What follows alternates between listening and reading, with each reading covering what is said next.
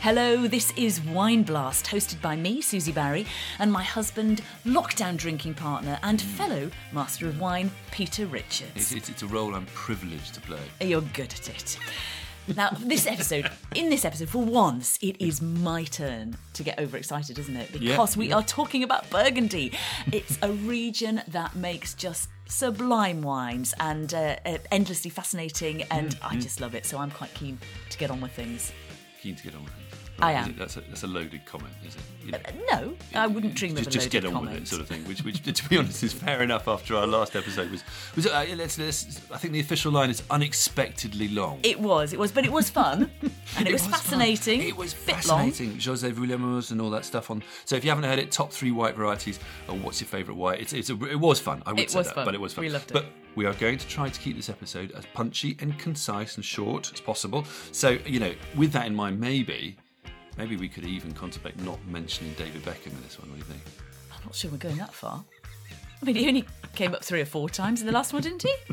And it did, to be fair, it did mean we had some fun on social media afterwards, didn't it? It did. Okay, it so what was did the question? indeed. We asked the question, um, uh, you know, because we had to fill time. I yeah. think, you know, uh, if David Beckham were a white grape variety, what white grape variety would he be? I mean, this is a question High-end nat- stuff. international import, isn't it? This is this is. This But is we had some brilliant answers. We had some Um, amazing Oh god, I think my favourite was Marcella, who Mm-hmm. said um, he could be anything, even pinotage, and I would happily drink it.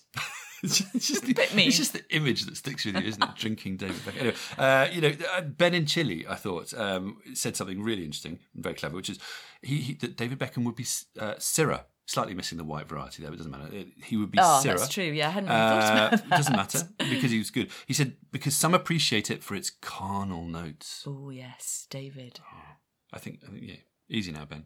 Uh, but it can also be very elegant. He said it's known everywhere the world over and can be called David Syrah or Bex Shiraz. Good. That's quite clever, isn't it? That is that's clever. What yeah, do we yeah, call we'll him? let Do him we off call him red. David or Bex? Sir David. Sir David. Sir Yes. David. Sir Yeah, David. yeah, yeah. Anyway, uh, I loved what Linda had to say about Sir David Mm. uh, because she said he has to be the essence of a bright British bubbly. So maybe a dirty blonde Chardonnay grown in the home counties. Delicious, of course. Doesn't get much better, does it? It doesn't. So anyway, I don't think we should get sidetracked right now from our real mission here, which is Burgundy. Mm. So later on, we're we're going to be discussing how to find affordable white Burgundy, which is Mm. not the easiest thing and something of a holy grail for wine lovers. Uh, and we're going to be sampling a couple of bottles along the way. Of course, we are. We wouldn't, wouldn't dream of doing anything else. I think that's what's getting you excited. Isn't It it, is. It's my kind of really, really episode. honest, opening some white. Okay. you know, I can't wait to. I'm excited too. Just, just to register my small Hmm. Place in this world. You're allowed a little bit of excitement. I'm allowed. Okay, No hopping. thank you. Uh, and I'm, I'm excited too because we're going to be hearing from Michael Baum, uh, a former Silicon Valley tech entrepreneur who bought Chateau de Pommard, a very prestigious uh, property in the heart of Burgundy's Côte de Beaune, uh, in 2014. And now since then, he's been overseeing a radical reboot.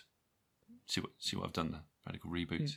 Tech, tech, uh, tech reference. Uh, oh, sorry! Don't don't try and do tech refs on me. I mean, I'm, I'm not maybe going it's for to get maybe it, it's am for I? the listeners. I don't know. I'm calling it. Let's. So I'm going to go with Burgundy 2.0 as well. Uh, again, Straight over my head. Okay, sorry. fine, fine, fine. All right. Uh, but anyway, he's been modernising the estate, and, and he's been install, doing everything from installing um, super fast broadband to instigating biodynamic farming. Uh, more recently, he's been launching interactive wine experiences, with some of the money going to French hospitals charity. Now, Michael is not afraid, I think we can safely say, of voicing an opinion. And indeed, he does that in his interview with some strong views on, uh, on California wine, the lockdown, and how coronavirus could prompt a radical change in wine. We started by uh, asking him to introduce himself. Introduce myself. Yes, I am uh, Michael Baum, uh, one of the two uh, proprietaires, along with my wife Julie Carabello, at uh, Chateau de Pommard in Burgundy. And can you just tell us where you're talking to us from? Maybe set the scene a little bit for us. Sure, I'm uh, in my office here uh, at the chateau, looking out on uh, our 20 hectares of Pinot Noir vines at uh, the Clos Marey-Monge, which is um, a, a large monopole for Burgundy. Uh, monopole is, as you probably know, a, a vineyard that is owned by one owner. Um, I think in the Côte d'Or, we're probably the largest monopole.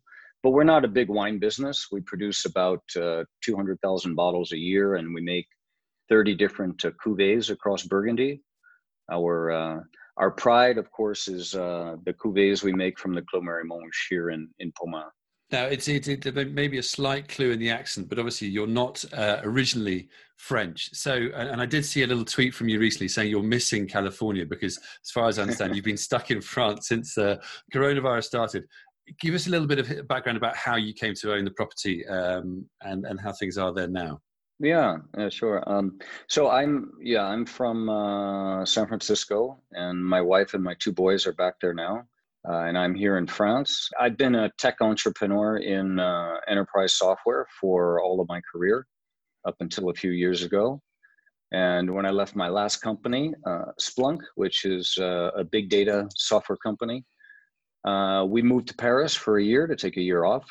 Uh, and I was very interested in getting into wine in France for, oh, probably 15 or 20 years prior to that. I never really fell in love with California wine, but I fell hard for French wines mm. when I was mm. uh, when I was in my twenties, and it was a chance to to really look around France and try to see if there was any way to get involved in the wine industry. What was it about French uh, wine that, that caught your attention? Why why why fall in love with French wine? You know, it it was the classic uh, nuanced flavors, lower alcohol levels, higher acidity. That all, of course, comes from uh, terroir, but also from just winemaking know-how. And mm, uh, mm. you know, California wines even today have uh, they come from a much different terroir in a much different climate with uh, more of a technologic, I would say, winemaking uh, philosophy than what we see here in France. But obviously, your love for French wine has now meant that you're separated from your family, which which sounds um, which uh, you it must be uh, hard. Well, it might save my marriage In what? Please elaborate. well, I think of all of the relationship breakups there are going to be during and after this uh, COVID nineteen lockdown. All right. Well, and, just just don't uh, tell Susie that. All right. Just uh, we'll, we'll, gloss over that. Um, some some relationships may prosper, whereas I'm sure some may. It, it, must be a challenging situation for a lot of people. I do understand. No, but uh, you're right. It is it, it is difficult, and I mm-hmm. think uh, San Francisco is in the same situation we are here. Uh, both Pommard and San Francisco went on lockdown just about the same day, I think the 15th of March.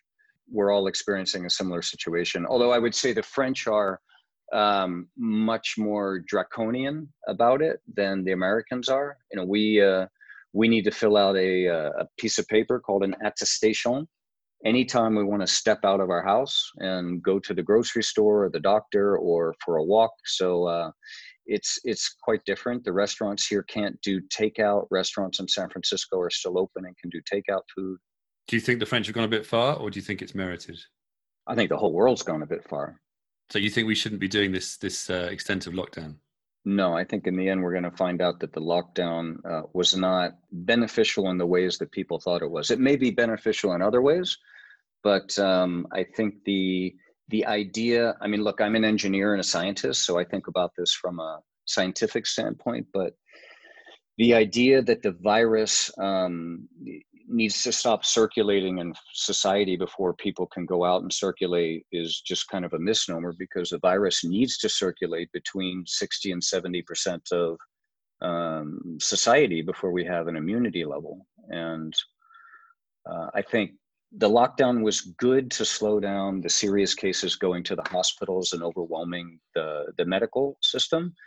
But I think it's been bad in the sense that um, it's very difficult to open things up again because the virus will need to circulate. You know, there's no stamping out the virus. It's going to be here and we're going to live with it for a long time. Now, you've um, said recently that you think the coronavirus crisis could lead to a prompt a radical change in, in, in wine. Can you uh, elaborate a bit more about that? Well, I think it's going to result in a radical change in a lot of industries. Um, I think, in particular, in wine and and look, I come at this from a particular perspective, right? I'm not from the wine industry, at least only in the last five years. Uh, I come at this from the technology industry where we are used to having a much more direct relationship with our customers. Um, we're not used to selling our product through multiple tiers of distribution. And so it's about getting closer to the customer, is it? Yeah, getting closer to the customer, yeah, and really understanding the customer's uh, needs, understanding the customer's input on your product in a very intimate way. We've welcomed more than a thousand guests to our online experiences in the last three weeks.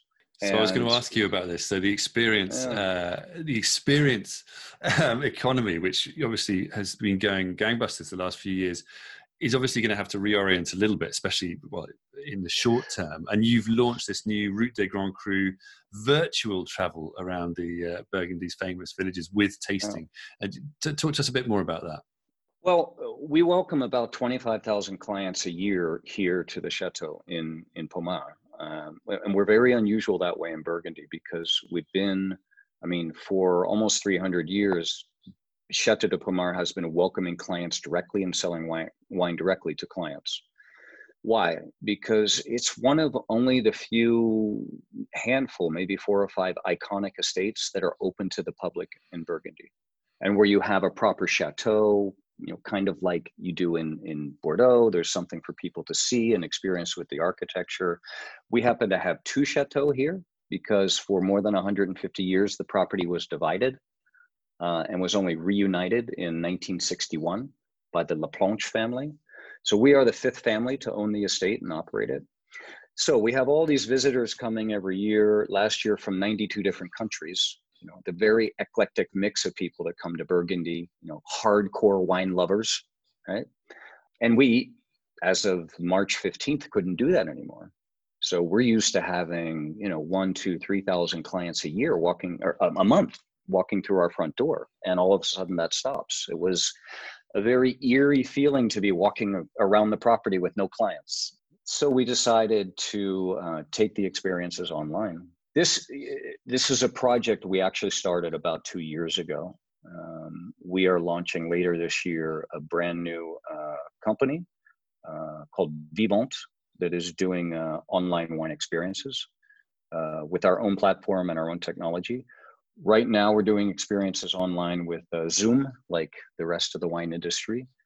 Um, so it's a good test and a good experiment for us. Um, has reminded us of all the interesting limitations of most of these online platforms and why we decided to build our own.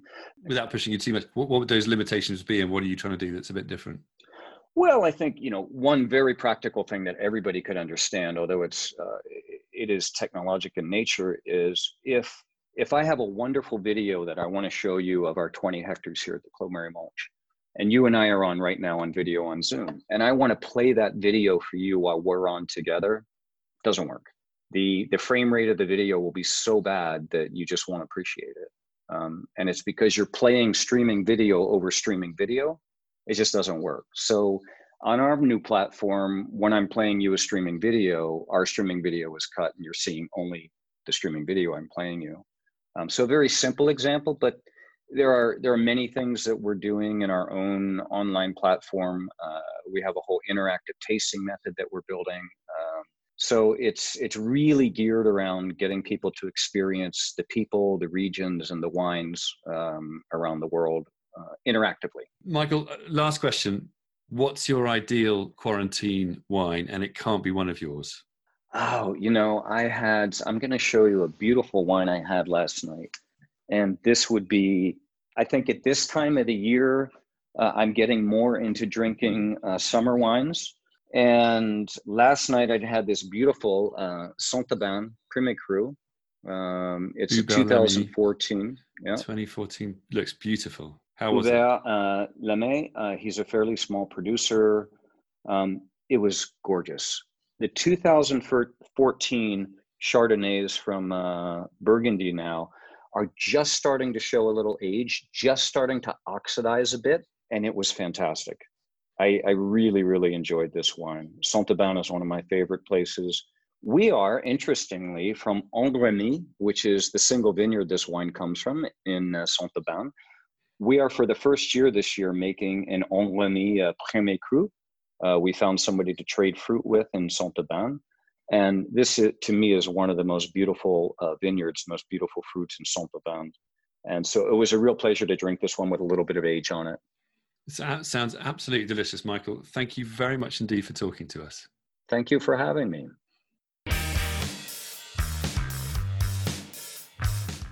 So could Burgundy be the key to saving marriages during this coronavirus lockdown? You know, either we could just drink shed loads of it, or or you could do what Michael did and buy a chateau in Burgundy, and and then you could enforce some very strict marriage social distancing. It'd be big enough, wouldn't it? it's, it's an idea. You know, I, I don't think anything should be off the table right now. um, but I think you know, it was joking apart, really interesting to hear about Michael's take on the lockdown, wasn't Yeah, it? Which yeah. is, um, in, yeah, controversial, I guess. Interesting. Who knows? I suppose only with these things, only time will tell. But um, I thought what he's also doing to sort of modernise Burgundy and, and the estate with tech and engage more directly with consumers. It's is interesting, isn't it? really, and its customers is really, really interesting. I think it's going to be fascinating to see the results. uh, Yeah. Mm. on, on all fronts. Um, although you, you know, you do have to wonder what his neighbours in Burgundy are making. Of I know when you think of Burgundy, oh yeah, those people of the land. Uh, but on one level, I mean, it sounds like he's Michael's drinking a lot of the local Yeah. wine, so I'm sure that will in itself keep him very popular. And, and we actually wanted to pick up on his choice there, Mm. uh, the the Saint Aubin that he chose for his um, quarantine wine, because it got us thinking, didn't Yeah, it? yeah, Mm-hmm. Um, and and it was thinking really about how, for most wine lovers, Burgundy is this sort of mythical place where Hmm. some of the best wines in the world get made, both white and red, Hmm. but but most of us just can't afford them. Yeah, So- yes, that's so true. So, so I mean, what if we want to drink a nice white Burgundy on a sunny evening, Hmm. as Michael described? I mean, what what can we do? Where where do we go to find yeah, yeah. that at Yeah. a, a price we can afford? Yeah, we- and then that is the key question. Um, so we're going to deal with that, but I think just just first, maybe it's worth taking a few sort of um, step, steps back. You know, so in our last episode, um, we asked people to name their three favourite white grape varieties. Yeah. You know, and, and Chardonnay came in um, second. I mean, it was didn't it was close run though. I mean, it was only just second. It, it was a very close run thing. Obviously, Riesling just pipped it to the post, but you know, uh, we made it clear that Chardonnay was our favourite, our sort of ultimate white Yeah. wine variety. But now, as we know, Chardonnay is the key white grape of Burgundy. You know, th- th- this wonderful region of France that runs between Dijon and Lyon, um, where, where I guess uh, one way of saying it is that the, the land and the people have, have sort of come together over centuries to just make magical wines. You know, re- red and white. yeah, yeah. And actually, these days it's it's sixty one percent white. Did you know that? Yeah. So significantly more white than red. Well, well, not significantly, but you know, a, a, a, chunk, So a white, chunk more but- but- white. okay, so white Burgundy is the biggest product from the region. yeah, Yeah. Okay. Yeah. Well, that's, that In is quite terms of wine, interesting. yeah. yeah, yeah, But but but the greatest wines, you know, uh, uh, in Burgundy are made. Greatest white wines are made from the Chardonnay grape variety, even though they tend to be named after the place they're grown rather than the grape variety. which can be a bit bit confusing. were totally confusing, you know, because because but but also justified because although it's the same grape variety, you know, a Meursault tastes different to a Montrachet, Yeah. you know, or a Macon, or, or, or you know, I suppose Chablis, Chablis, yeah, even though they're all made from Chardonnay. Absolutely, and I, I think I mean it, you know that is what we love about Chardonnay and Burgundy, Mm. Yeah, and yeah. it's the way you can get all these all these different styles. So there's you never get bored. There's something for everybody. Mm-hmm. Yeah, um. But but the style in Burgundy, when we're talking about Chardonnay, is that lovely savoury style. It's Mm. it's it's refreshing, savoury, nutty, food friendly. Think that's, Um, that's why we love it so much, isn't it? Oh, it is. Yeah, yeah. Well, I mean, you know, wines are made for drinking with food, aren't they? Well, and proper wine, Frankly, real you know, wine. white Burgundy, you could be eating just a lovely French baguette with some butter and a big chunk of oh. Comté, Oh, oh or you talking, could be keep eating the finest foods in the world, and and you will find a white Burgundy Yeah. that that works with those yeah, foods. Yeah, and I, and the best, the best are mind blowing, I think, aren't they? But Yeah. equally, this is important to say.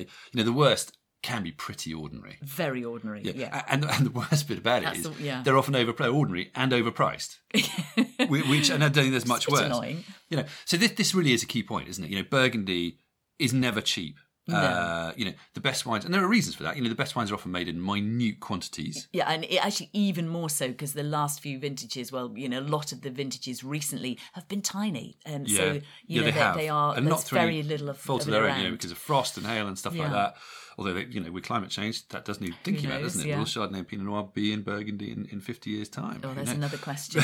it's a biggie. But also, I, you know, in terms of expense, there's lots of work that often goes into making these wines, isn't there? Um, and, and actually, the land really isn't cheap. No. You know, I think what was it for the late some of the latest figures. A, a, piece of a hectare, one hectare of Grand Cru, so so the best of the best land in in Burgundy, Yeah. uh, was valued at about fifteen million euros. I mean, that's insane, isn't And I it? think actually there was a recent sale, Clos de Tart, uh, of a Grand Cru, a famous Grand Cru, and that was rumoured to be even more than that.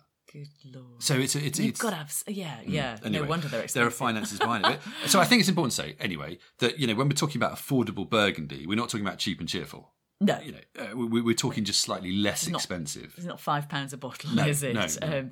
Absolutely. But I think for most wine lovers, I would say that is okay. Mm-hmm, um, these tend to be special bottles. You know, they're not necessarily a Tuesday pizza night wine. Um, they're more a Thursday bottle. Bit- bit can I just interrupt? and Say there's a book in this. That there is Susie's definition of a Friday night wine. I, I'm intrigued. I'm It's still going to be expensive. Do you, you don't know yet? you know, how many years have you been married? And I'm still, I'm still it's, learning. it's hard on the wallet. Uh, but no, the, these are. The, I'm talking about you know affordable Burgundy that is a, a Thursday night bottle. It's not the big hitters. Mm-hmm. Um, Yeah, yeah, yeah. But I think, but you know, the real challenge here is to avoid the wines that are overpriced. Mm-hmm. Really disappointing because of it, and and then to try to find the ones that punch above their weight, and they Yeah. they give you a little taste of that magic of white Burgundy without breaking the bank. Yeah, yeah, absolutely. So, so we've got a couple of bottles lined up here, haven't we? Which are, Yeah.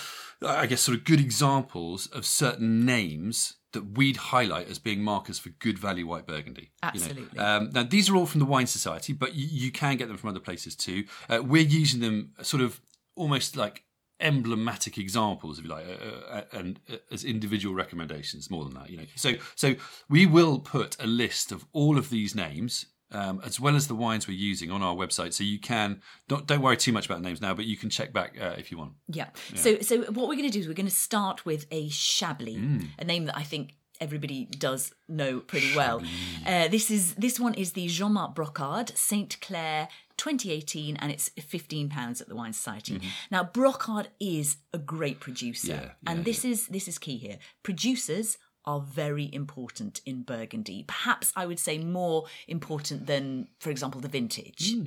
well, it's slightly controversial, but no, I agree. I think you're right. Produ- good producer good producer. yeah. You've got to have a good producer. Um, yeah, yeah. And an affordable Chablis. Uh, so this is this is a basic Chablis. It's Mm. not a Grand Cru. It's not a Premier Cru.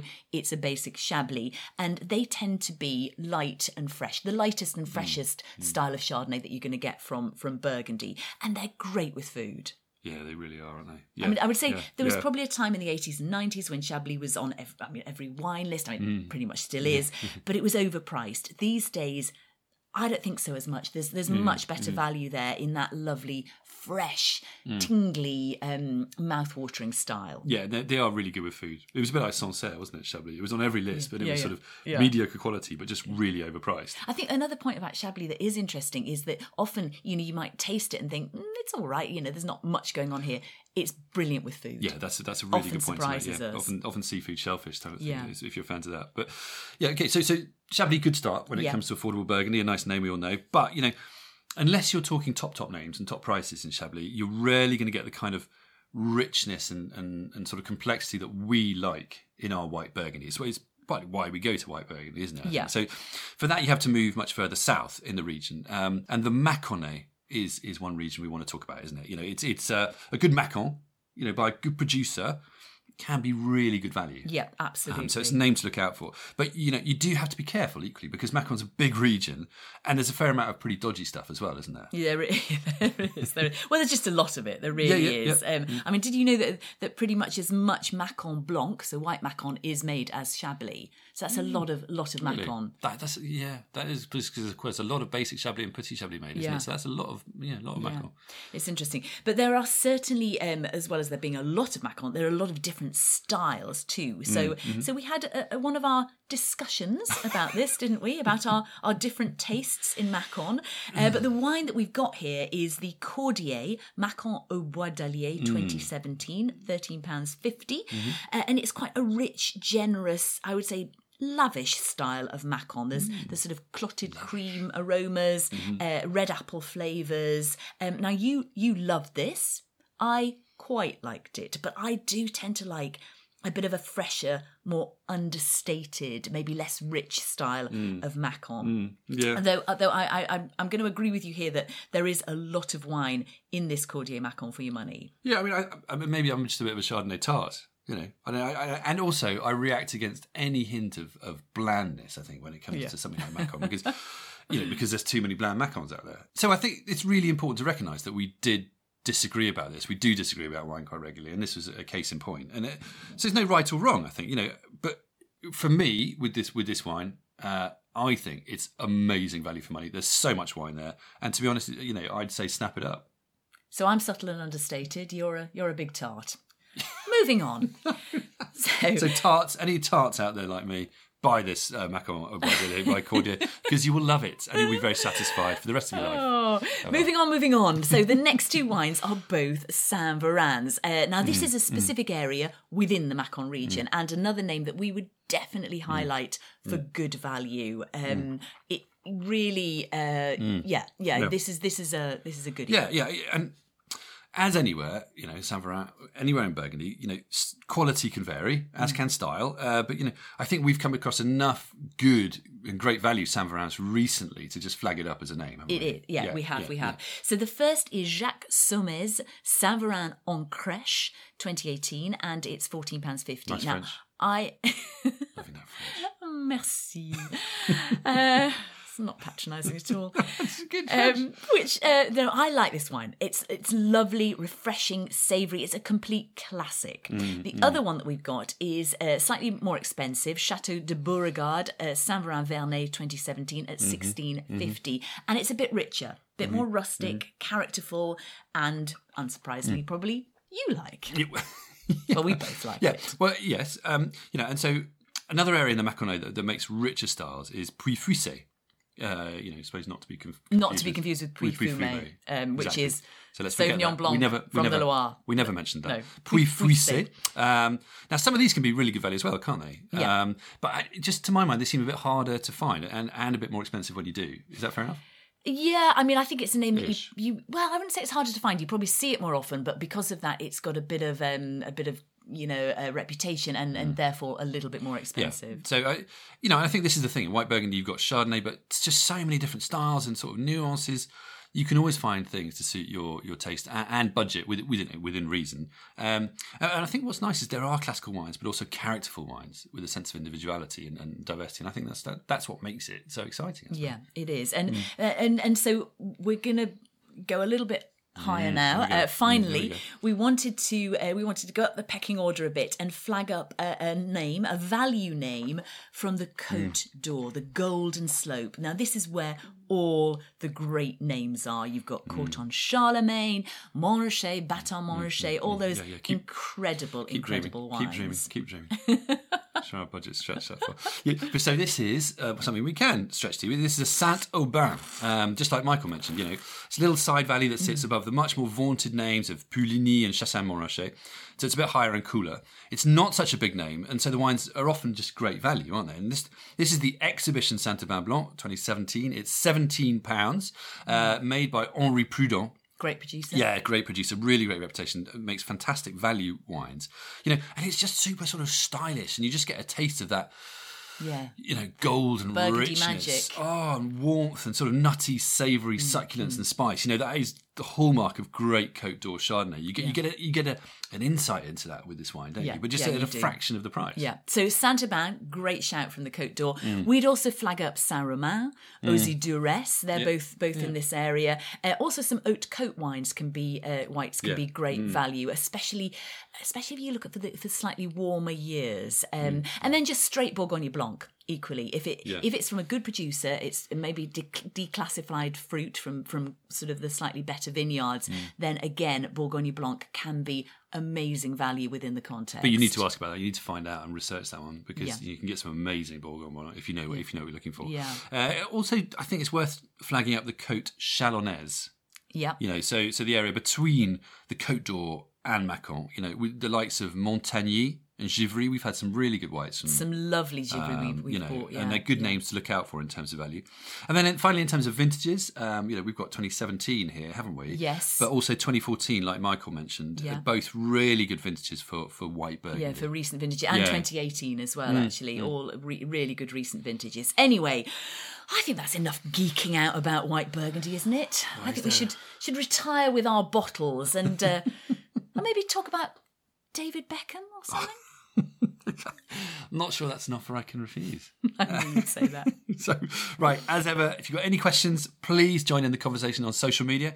Uh, or better still, head to our website and record a message in your own voice via SpeakPipe uh, and just send it over. Thanks to the Wine Society and Michael Baum, and of course to you for listening.